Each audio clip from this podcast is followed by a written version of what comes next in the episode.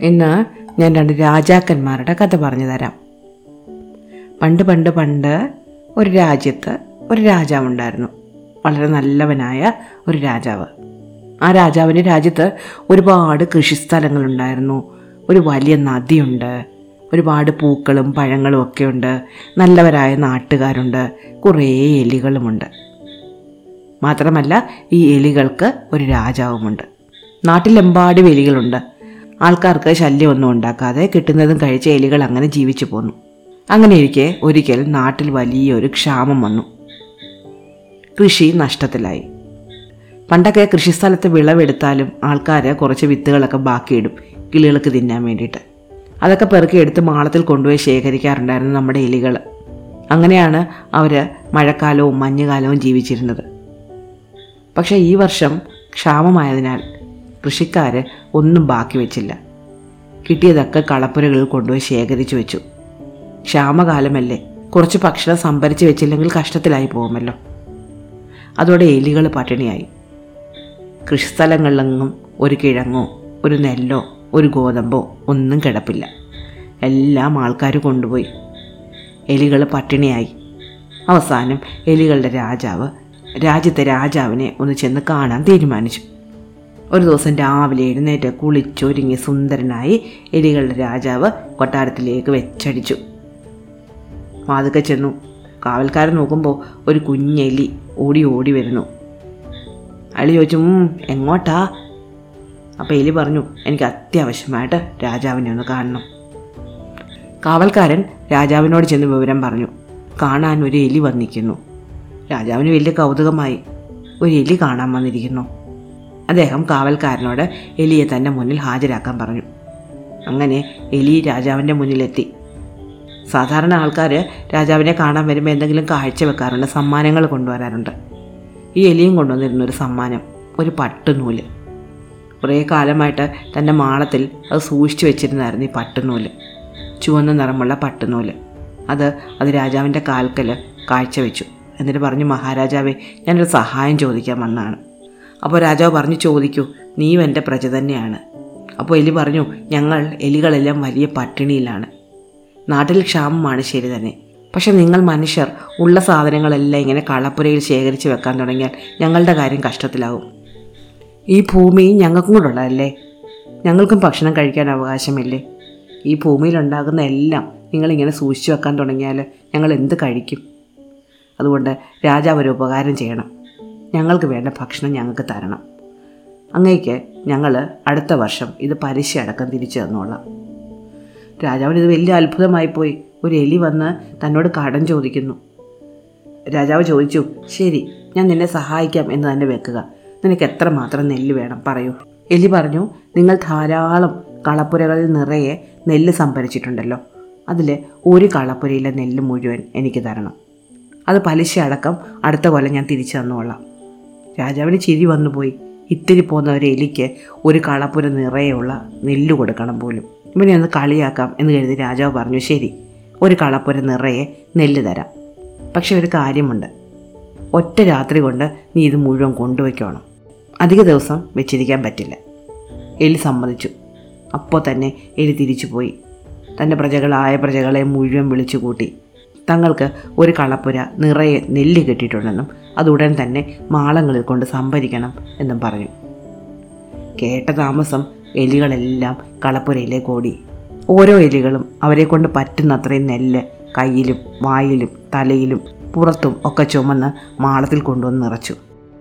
രാജാവ് രാവിലെ വന്ന് നോക്കുമ്പോൾ കളപ്പുരയിൽ ഒറ്റ മണി നെല്ലില്ല. മുഴുവനും എലികൾ കൊണ്ടുപോയി കഴിഞ്ഞിരിക്കുന്നു. എലികളെപ്പറ്റി രാജാവിന് വലിയ മതിപ്പ് തോന്നി. എന്തായാലും ആ വർഷം അങ്ങനെ കഴിഞ്ഞു. അടുത്ത കൊല്ലമായപ്പോഴേക്കും ക്ഷാമമൊക്കെ മാറി. കൃഷിയിൽ നല്ല വിളവുണ്ടായി. എലികൾ വാഗ്ദാനം പാലിച്ചു.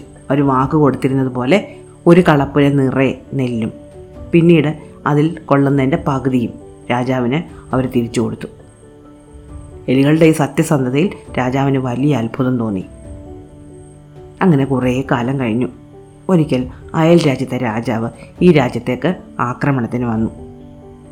അയൽ രാജ്യം വലിയൊരു രാജ്യമായിരുന്നു. വളരെ സമ്പന്നരായിരുന്നു അവർ അവർക്ക് വലിയൊരു സൈന്യമുണ്ടായിരുന്നു. വളരെ സജ്ജമായൊരു സൈന്യം. നമ്മുടെ രാജാവിനാണെങ്കിൽ അധികം സൈന്യബലമൊന്നുമില്ല. രാജാവിന് ആകെപ്പാടെ വിഷമമായിപ്പോയി. യുദ്ധത്തിൽ തോറ്റാൽ രാജ്യം അടിയറവ് വെക്കേണ്ടി വരും. പ്രജകൾ കഷ്ടത്തിലാവും. രാജാവ് ഇങ്ങനെ വിഷമിച്ചിരിക്കുമ്പോൾ നമ്മുടെ എലി രാജാവിനെ കാണാൻ വന്നു. നേരത്തെ രണ്ട് തവണ ഈ എലി രാജാവിനെ കാണാൻ വന്നിട്ടുള്ളതാണ്. അതുകൊണ്ട് തന്നെ കാവൽക്കാർക്ക് എലിയെ അറിയാമായിരുന്നു. അവർ പെട്ടെന്ന് എലിയെ കടത്തി വിട്ടു നമ്മുടെ രാജാവിനാണെങ്കിൽ എലിയോടൊരു പ്രത്യേക ഇഷ്ടമുണ്ട് താനും. അതുകൊണ്ട് തന്നെ എലിക്ക് നല്ലൊരു സ്വീകരണമാണ് കൊട്ടാരത്തിൽ കിട്ടിയത്. രാജാവ് വളരെ സ്നേഹത്തോടെ എലിയെ സ്വീകരിച്ചു. പക്ഷെ രാജാവിന്റെ മുഖത്ത് വിഷമമുണ്ട്. എലി ചോദിച്ചു എന്താണ് അങ്ങ് വല്ലാതെ വിഷമിച്ചിരിക്കുന്നത്? അയൽ രാജ്യം നമ്മെ ആക്രമിച്ചത് ഓർത്തിട്ടാണോ? രാജാവ് പറഞ്ഞു അതെ നമ്മുടെ സൈന്യം വളരെ ചെറുതാണ്. അവർ വളരെ ധനികരാണ്. അവരുടെ സൈന്യം വളരെ വലുതാണ്. നമ്മുടെ ചെയ്യത്തെപ്പറ്റി എനിക്ക് സംശയമുണ്ട്. അപ്പോൾ നമ്മുടെ എലി പറഞ്ഞു അങ്ങ് പേടിക്കുകയേ വേണ്ട. ഈ കാര്യം എനിക്ക് വിട്ടു തന്നേക്കണം. ഒരു തവണ ഞാനിന്ന് ശ്രമിച്ചു നോക്കട്ടെ. ഇത്ര ചെറിയ ഒരു എലി എന്ത് ചെയ്യാനാണ് എന്ന് രാജാവ് ചിന്തിച്ചില്ല ഇത്തവണ. കാരണം ഒറ്റ രാത്രി കൊണ്ട് ഒരു കളപ്പുരയിലെ നെല്ല് മുഴുവൻ കൊണ്ടുപോകാൻ പറ്റുന്നത്രയും സംഘടനാ പാഠവുമുള്ള ഒരു എലിയാണ് ഇത് എന്ന് രാജാവിനറിയാം. എലികളുടെ ഈ രാജാവിനോട് നമ്മുടെ രാജാവിന് ഒരു ചെറിയ ബഹുമാനമൊക്കെ ഉണ്ട്. അതുകൊണ്ട് തന്നെ രാജാവ് സമ്മതിച്ചു. എന്താണെന്ന് വെച്ചാൽ ചെയ്തോളാൻ പറഞ്ഞു. ഒരു ദിവസം കൂടെ സമയമുള്ളൂ. നാളെ യുദ്ധം ആരംഭിക്കുകയാണ്. അപ്പോൾ എലികളുടെ രാജാവ് പറഞ്ഞു എനിക്ക് അങ്ങൊരു സഹായം ചെയ്യണം. ഒരടി നീളമുള്ള കുറച്ച് മരക്കഷ്ണങ്ങൾ വേണം. ഒരു ലക്ഷത്തോളം മരക്കഷ്ണങ്ങൾ. ആ മരക്കഷ്ണങ്ങൾ പടയാളികളോട് പറഞ്ഞ് നദീതീരത്ത് ഒന്ന് നിരത്തി വെച്ചു തരികയും വേണം. രാജാവ് സമ്മതിച്ചു. ഒരടി നീളമുള്ള തടിക്കഷ്ണങ്ങളുടെ കാര്യമല്ലേ? അത് സാധിക്കാവുന്നതല്ലേ ഉള്ളൂ.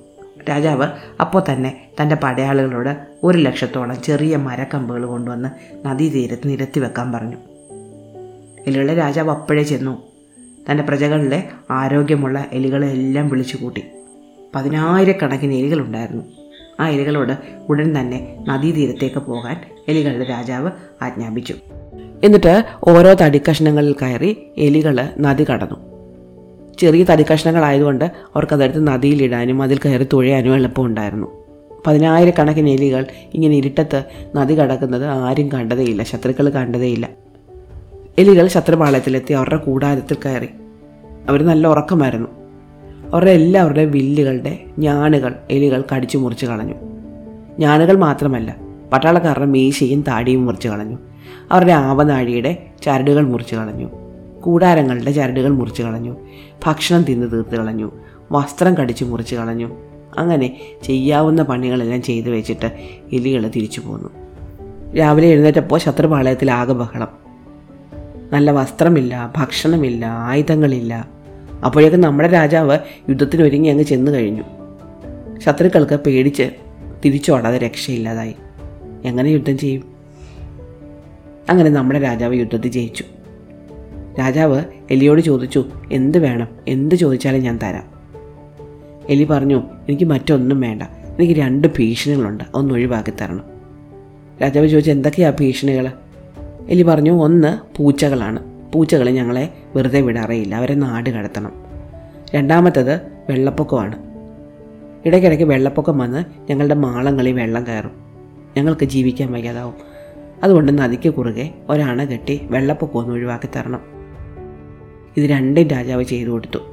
തൊട്ടടുത്ത ദിവസം നമ്മുടെ രാജാവ് ശത്രു രാജ്യത്തിനൊരു സന്ദേശം അയച്ചു. ആ സന്ദേശത്തിൽ പറഞ്ഞു ഞങ്ങളുടെ സൈന്യത്തിലെ ഏറ്റവും ചെറിയ പടയാളികളാണ് എലികൾ. അവർ മാത്രമേ ഞങ്ങളോട് യുദ്ധം ചെയ്തിട്ടുള്ളൂ. അടുത്ത ദിവസം നിങ്ങൾ വരുമ്പോൾ ഞങ്ങളുടെ സൈന്യത്തിലെ പട്ടികളും പൂച്ചകളും ആടുകളും ഒക്കെ ആയിരിക്കും നിങ്ങളുടെ യുദ്ധത്തിന് വരുന്നത്. എന്തായിരിക്കും ചെയ്യുക എന്ന് പറയാൻ പോലും പറ്റില്ല. ശത്രുരാജാവ് ആലോചിച്ചപ്പോൾ ശരിയാണ്. വെറു എലികളാണ് ഇത്ര വലിയ ശല്യം ചെയ്തത്. ഈ രാജാവിനോടൊപ്പം യുദ്ധം ചെയ്യുന്നത് അപകടമാണെന്ന് അയൽ രാജാവിന് മനസ്സിലായി. ഇനി മേലിൽ യുദ്ധത്തിന് വരില്ല എന്ന് അദ്ദേഹം രാജാവിന് വാക്ക് കൊടുത്തു. രണ്ട് രാജാക്കന്മാരും അവരവരുടെ പ്രജകളോടൊപ്പം വളരെ കാലം സന്തോഷമായി ജീവിച്ചു. ഇഷ്ടമായോ കഥ? അടുത്ത കഥ അടുത്ത ദിവസം.